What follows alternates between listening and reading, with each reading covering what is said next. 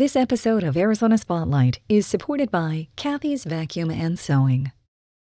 For Arizona Public Media, I'm Mark McLemore, and this is Arizona Spotlight.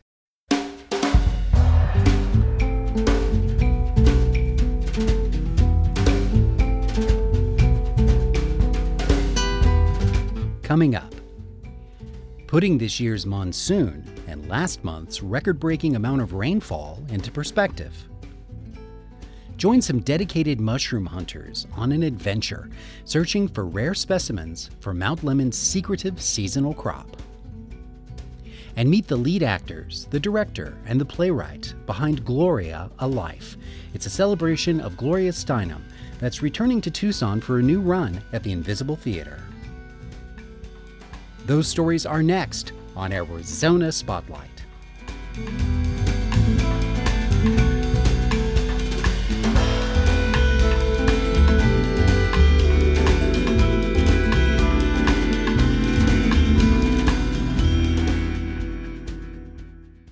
According to climate scientist Dr. Michael A. Crimmins of the UA School of Environmental Science, the wettest southwest monsoon on record was in 1964, with 13.84 inches of precipitation.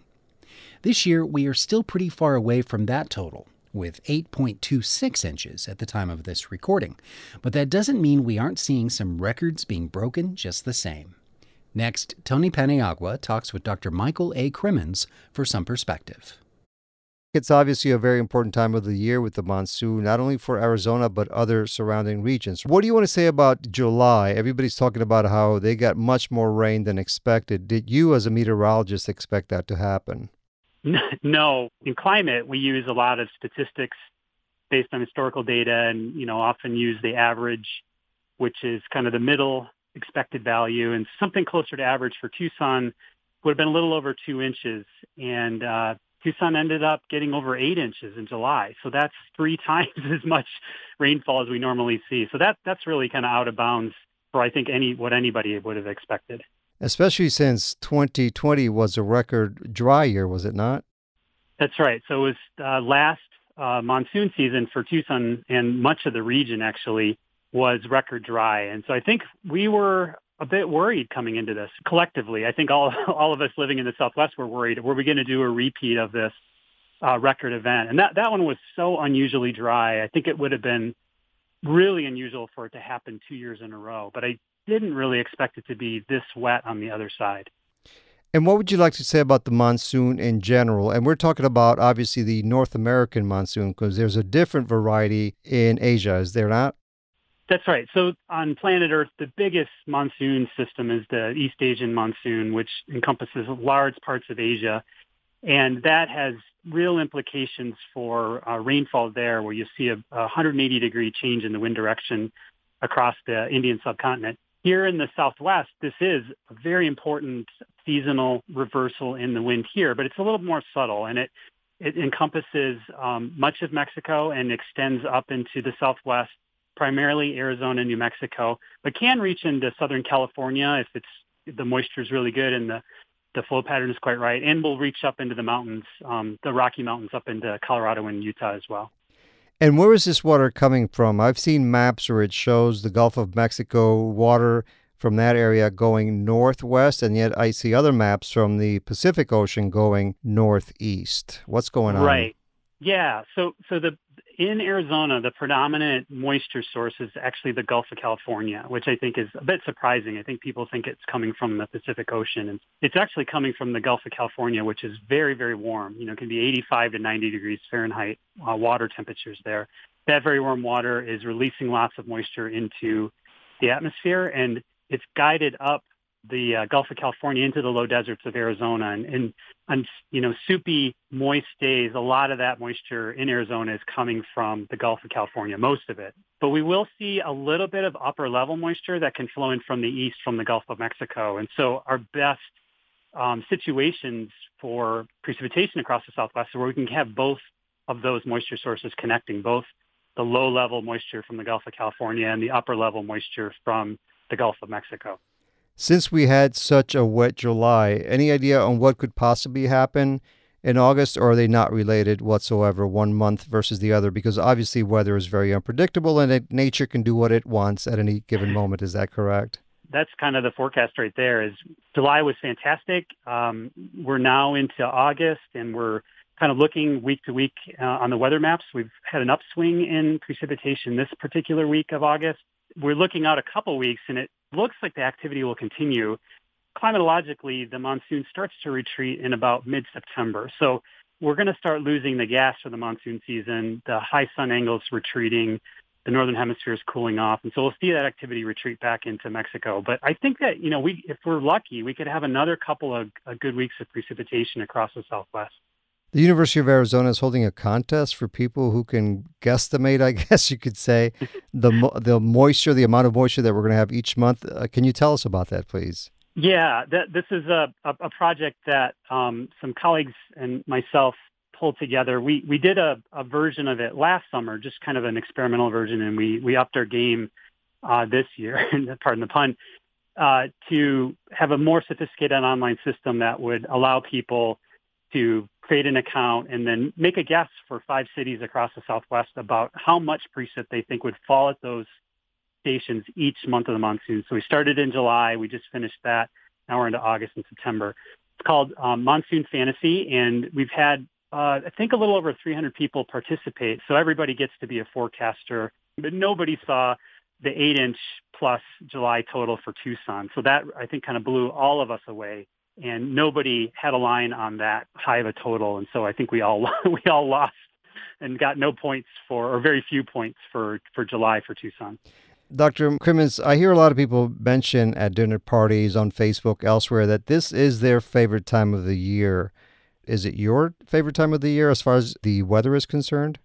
Absolutely. I, am a weather nerd from from when I was really small, and I, I moved out here 20 years ago. I grew up in the Midwest, and coming out here 20 years ago, I had never seen thunderstorms from top to bottom. You know, there was always trees in the way or there was it was kind of hazy out and so just the showiness of the monsoon is what gets me and thrills me every year the thunderstorms the lightning the shapes of the clouds you know the color of the sunsets it's it really is just spectacular it's a great place to live but the monsoon just accentuates everything all right let's try to put you on the spot here any predictions for monsoon 2022 would you care to guess no way this year i stuck with um the i just thought that the average would occur each month because that's what typically happens most frequently in the historical record, and that was way wrong.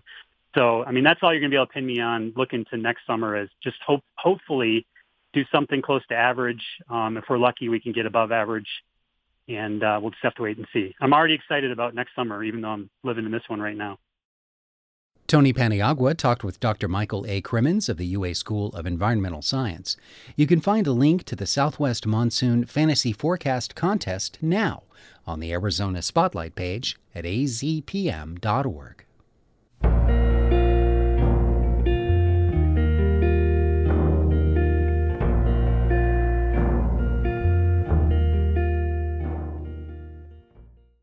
This time of year is special for many reasons. The monsoon not only brings change to the desert, it brings a secret aspect of Mount Lemmon to life. But you have to know where to look. Here we are on the top of Mount Lemmon, and any day that, even if we weren't to find one single mushroom, any time you've spent a day in the woods, you've already won.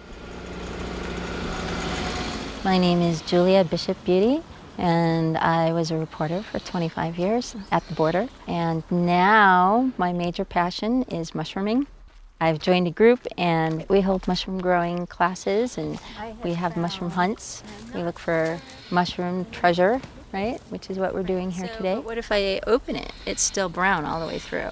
Exactly. It's just incredible. You're out here in the forest and you suddenly seeing bright oranges, bright reds, blues, whites, purples, any color, bright yellow. Um, so it's it's something really amazing, and the fact that it only pops up at a short time of the year and uh, disappears again, it's just a really magical thing to be the person that captured it in that small time that it was there.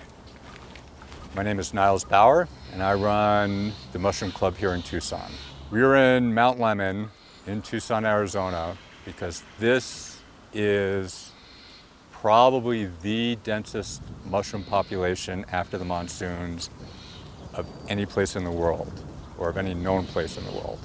Because we have the monsoons and because the monsoons are finite and, and fairly short, the mushrooms have to emerge during the monsoon or soon afterwards.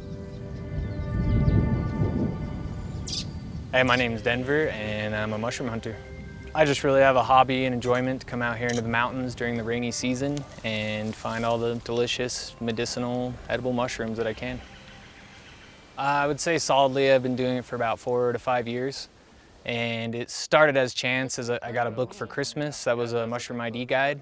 Um, so it kind of started there, but it really the passion was ignited when I came up here to Mount Lemmon and found Ganoderma conchs, big, beautiful red mushrooms growing on the trees. And that just really started a passion for me to come up here and see what else I could find year after year. Anytime you say the word mushroom, all you hear people talk, oh, trippy mushrooms, this and that, but it's really a, a sad state of affairs because uh, most Americans, most Westerners don't have a relationship with mushrooms. And whereas most other countries do, uh, most any other countries, you know, they really love mushroom hunting, they love gourmet mushrooms.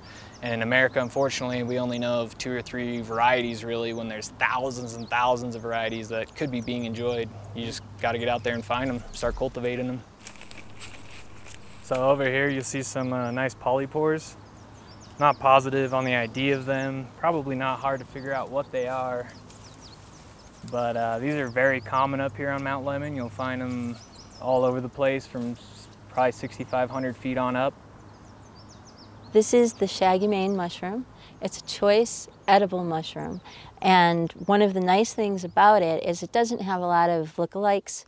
So when you're going along, you can find it, you can identify it, and you know you found mushroom treasure because it's delicious. Your day has just paid off. I actually don't like eating mushrooms, but I'm just fascinated by the legitimate science behind them. My background is in engineering, but I've never pursued that. I always went for my passion, I guess. Mushrooms are essential to a forest. They're essential to any ecosystem itself. And if you look over there, you can see mushrooms growing on the side of this dead log. What they're doing is recycling the nutrients from the tree itself back into the system so you can get uptake into living organisms. Plants, animals, fungi itself gets, gets reused and recycled by fungi. Without that, this whole system would just break down. Everything would just fall apart.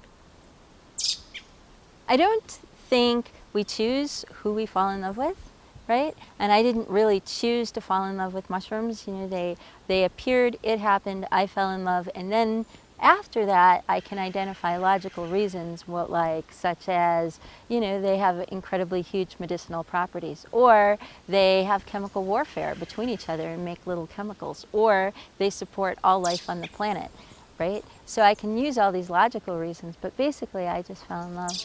I could study them for the rest of my life and not learn everything there is to know about mushrooms. They continually surprise and delight me. You can see the video version of that story on the Arizona Spotlight page at azpm.org. It was produced for Arizona Illustrated by Tony Paniagua, with the radio adaptation by Maya Hoffman Long.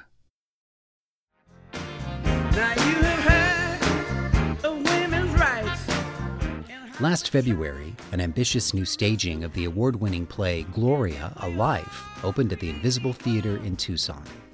Later this month, the production makes a return engagement, once again following full COVID safety guidelines. It's both an exploration and celebration of Gloria Steinem, and it was written with her participation. It's designed to inspire audience members to recognize their own ability to make positive change. Afterwards, it invites those in attendance to share their personal stories in a talking circle format. Gloria, A Life was written by Tony nominated playwright Emily Mann. It may be more correct to say that the play is still being written, as it is regularly updated to include more contemporary events and Steinem's ongoing life story. Emily Mann explains. I didn't decide to write a part of her story.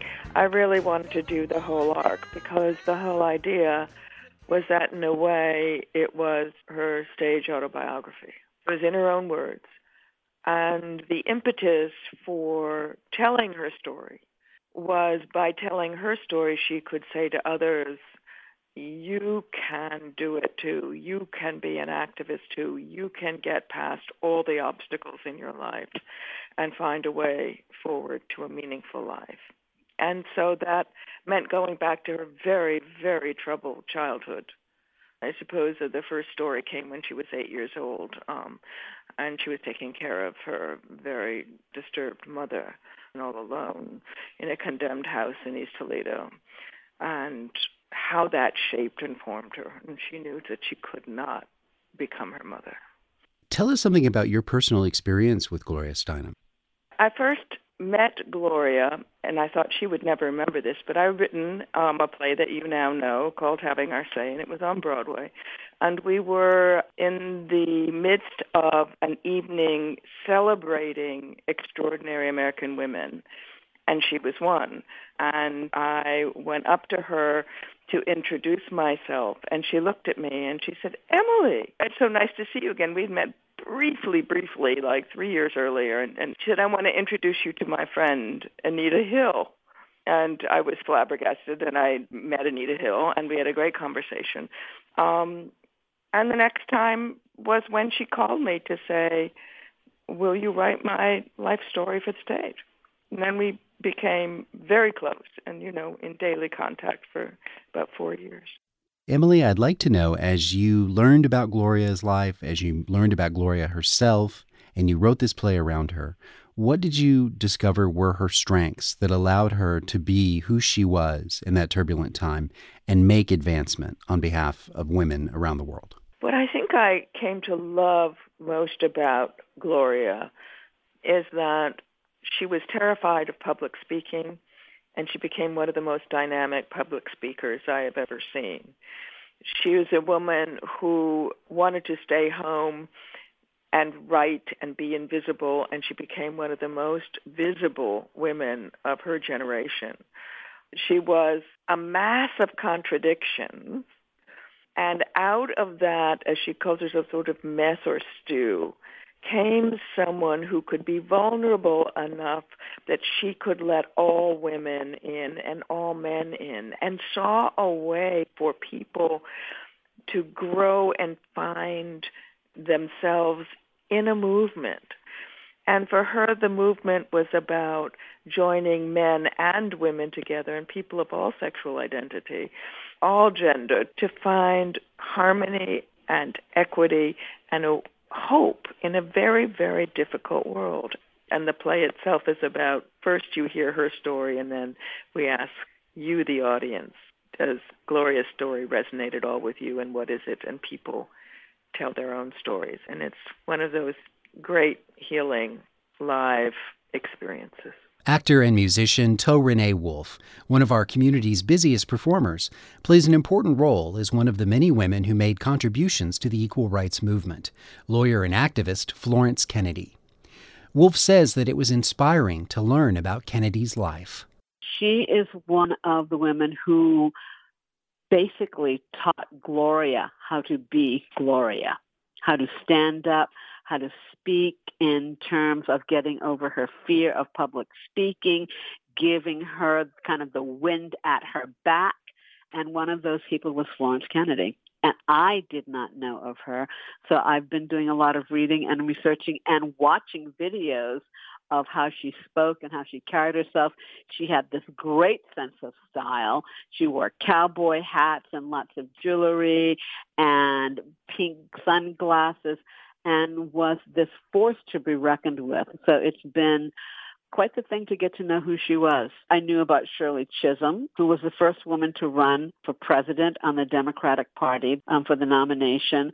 But there were other women that just slipped by me that I was not taught about. So to know about someone like Flo Kennedy in retrospect, there's always this kind of like, why didn't I know that? How is it I could have grown up not hearing about her and not knowing about her? And now that I do, she's become a guidepost or this being that I can look to for guidance, even though she's in the ancestral realm. In terms of the larger story that Gloria tells about that era, What did you learn personally? Was there something, Renee, that stood out to you that was a new addition to your understanding of that transformative time? We still have so much huge work to do to live up to the words on paper that describe our country. The whole idea of the American dream. I always say the American dream is wonderful, but it simply has to be dreamed larger. So in this moment, at this nexus point, at this fractious time, to be allowed to work on this play to overcome whatever fears I have about COVID and getting it and then taking all the precautions. And Invisible Theater has gone above and beyond, which is one reason why I feel safe there doing this. I think it's an important story to tell. The real history of who we are and how we connect. I think there's that the idea that we've not been told our real history because our history is, is horrific. But the only way that we can shift and change is by looking it squarely in the face, grappling with it, and then committing to do better. The title role in Gloria a Life is performed by Cynthia Jeffrey, an actor with a long history of Tucson stage experience, who now lives in Hawaii. Cynthia Jeffrey begins by describing her earliest memory of knowing who Gloria Steinem was. Well, I am now 60 years old, so when Gloria Steinem was really hitting the headlines, I think in the 60s and early 70s, I was still a young girl. Uh, I was between the age of, let's say, 10 and 15. So I, I remember walking in uh, on the living room and, and seeing my mother watching, you know, news programs of various rallies and so forth that was taking place. My earliest memory of Gloria Steinem was that girl has got style. uh, you know, she caught my attention because she was at a podium, she was speaking to some masses, and, and yet she was calm and, and cool and collected, and she looked sharp and modern. That was probably my first impression. As I go back and review many of the videos that I see when she's being interviewed or she's interviewing someone else, like let's say Robert Redford, for example, I find that Gloria Steinem repeats herself quite often. There's certain catchphrases that she uses uh, and has continued to use over the years because they're still as powerful now as they were then. Hopeaholic. Hopeaholic is a big one. You know that that's that's a diff- that's a big one, and in particular, the show to this that we're doing now, which centers so much around the importance of the paradigm of a circle rather than a pyramid, uh, linking rather than ranking, as being a major aha moment for Gloria Steinem and was a, a, a driving force for her in everything she did. Basically, to, to quote Gloria, she says, if you want people to listen to you, you have to listen to them. If you want, hope people will change how they live, you have to know how they live. And if you want people to see you, you have to sit down with them eye to eye. And it's really how she's lived her life it's been wonderful for me to to study her and read these words and play her because I find a lot of parallels in my own life. What are you able to depend on inside yourself as a woman to portray Gloria as a character? The insecurities that Gloria felt in the beginning, being uh, a product of the environment that she grew up in, and being unsure of whether it was proper to break out of those norms. It's what I would call normal for anyone who's in their early 20s. You know, we're constantly questioning ourselves. She had to unlearn a lot of what she learned. And uh, there was probably a bit of a rebelliousness that went along with that, uh, much like I experienced in my life. And I think for me, Gloria speaks more to me now as the woman I am at the age of 60 than she would have ever spoken to me when I was, you know, in my 20s or 30s even, or even 40s. I, I just don't think I'd had enough life experience to be able to relate to her as much as I do now. And finally, here is Susan Claassen, Managing Artistic Director of Invisible Theater and producer and director of Gloria, a Life. I began by asking Susan Claassen to describe what pandemic life has been like as an arts presenter in Tucson. A roller coaster. and I've never been one to like roller coasters. I'm I'm you know bumper cars I can deal with. Okay. It's been up and down. I um, like Gloria. I consider myself a hopeaholic. To me, hoping is a sort of planning, and I've always been a planner. And uh, immediately when we were shuttered a year ago, we went about focusing on what we can do and not dwelling on what we can't do. And we came up with protocols. And my staff and wonderful board just thought about how we would feel safe going to the theater again. And it's all about being in the room together. It's 22 people in the audience. Obviously, it's not a sustainable business plan, but number one is safety of our artists and the truth of the artistic endeavor cannot be compromised. This play is about the talking circle. It was originally done in the round. We have created that feeling of circle and encouraging people to be engaged to the point that their own story, which is as important as any story being told because it's their story, will always have a forum. I think everyone working on this is a hopeaholic and it's harder to be optimistic in these days, but there's no other way to be. Invisible Theater is celebrating its 50th season, and the return engagement of Gloria A Life debuts on Wednesday, August 18th, and runs through Sunday, August 29th. There's a link for the full schedule and details of Invisible Theater's COVID safety procedures on the Arizona Spotlight page at azpm.org.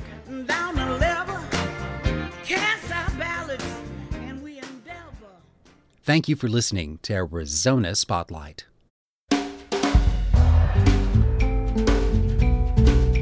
This show originates from the AZPM radio studios. AZPM's interim news director is Duncan Moon.